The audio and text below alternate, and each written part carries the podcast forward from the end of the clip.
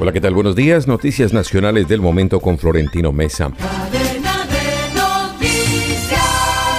La guerrilla del Ejército de Liberación Nacional y el gobierno colombiano inician el lunes en Ciudad de México el segundo ciclo de los diálogos en un nuevo intento por acabar la confrontación que sostienen desde hace casi seis décadas. En esta etapa las partes tendrán como eje central definir cómo será la participación de la sociedad civil colombiana en el proceso y las posibilidades de acordar un cese el fuego bilateral. La Defensoría del Pueblo denunció que desde marzo de 2020 hasta diciembre de 2022, los grupos armados ilegales en Colombia reclutaron a 155 menores de edad, 30 de ellos el año pasado, lo que indica que los niños siguen siendo algunas de las principales víctimas de ese delito.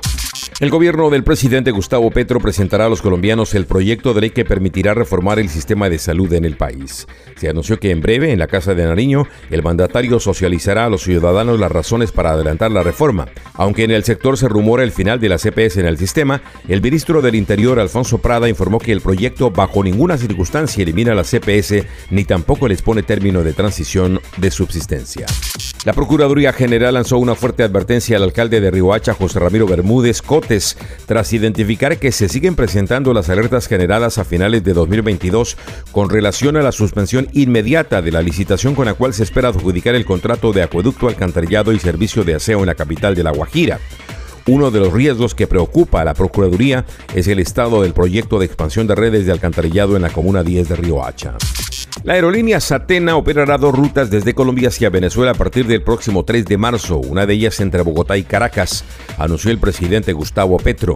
La aerolínea ya puso a la venta los vuelos de la ruta Bogotá-Caracas en su página web y señaló que este trayecto será operado los martes y los viernes, aunque no dio más detalles sobre la otra ruta.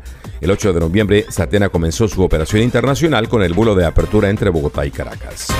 La Tienda Express.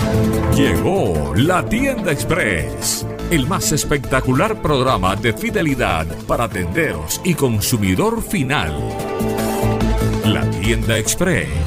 Módulo de mercadeo y radio promocional que se comunica con los tenderos a través de la radio. La Tienda Express Mayores informes en el 315-545-3545. La tienda express. En los deportes. La selección colombiana terminó con la ilusión de Venezuela, a la que derrotó por 2 a 1 en la última jornada del hexagonal final del Sudamericano Sub-20, disputada en el Estadio El Campín de Bogotá.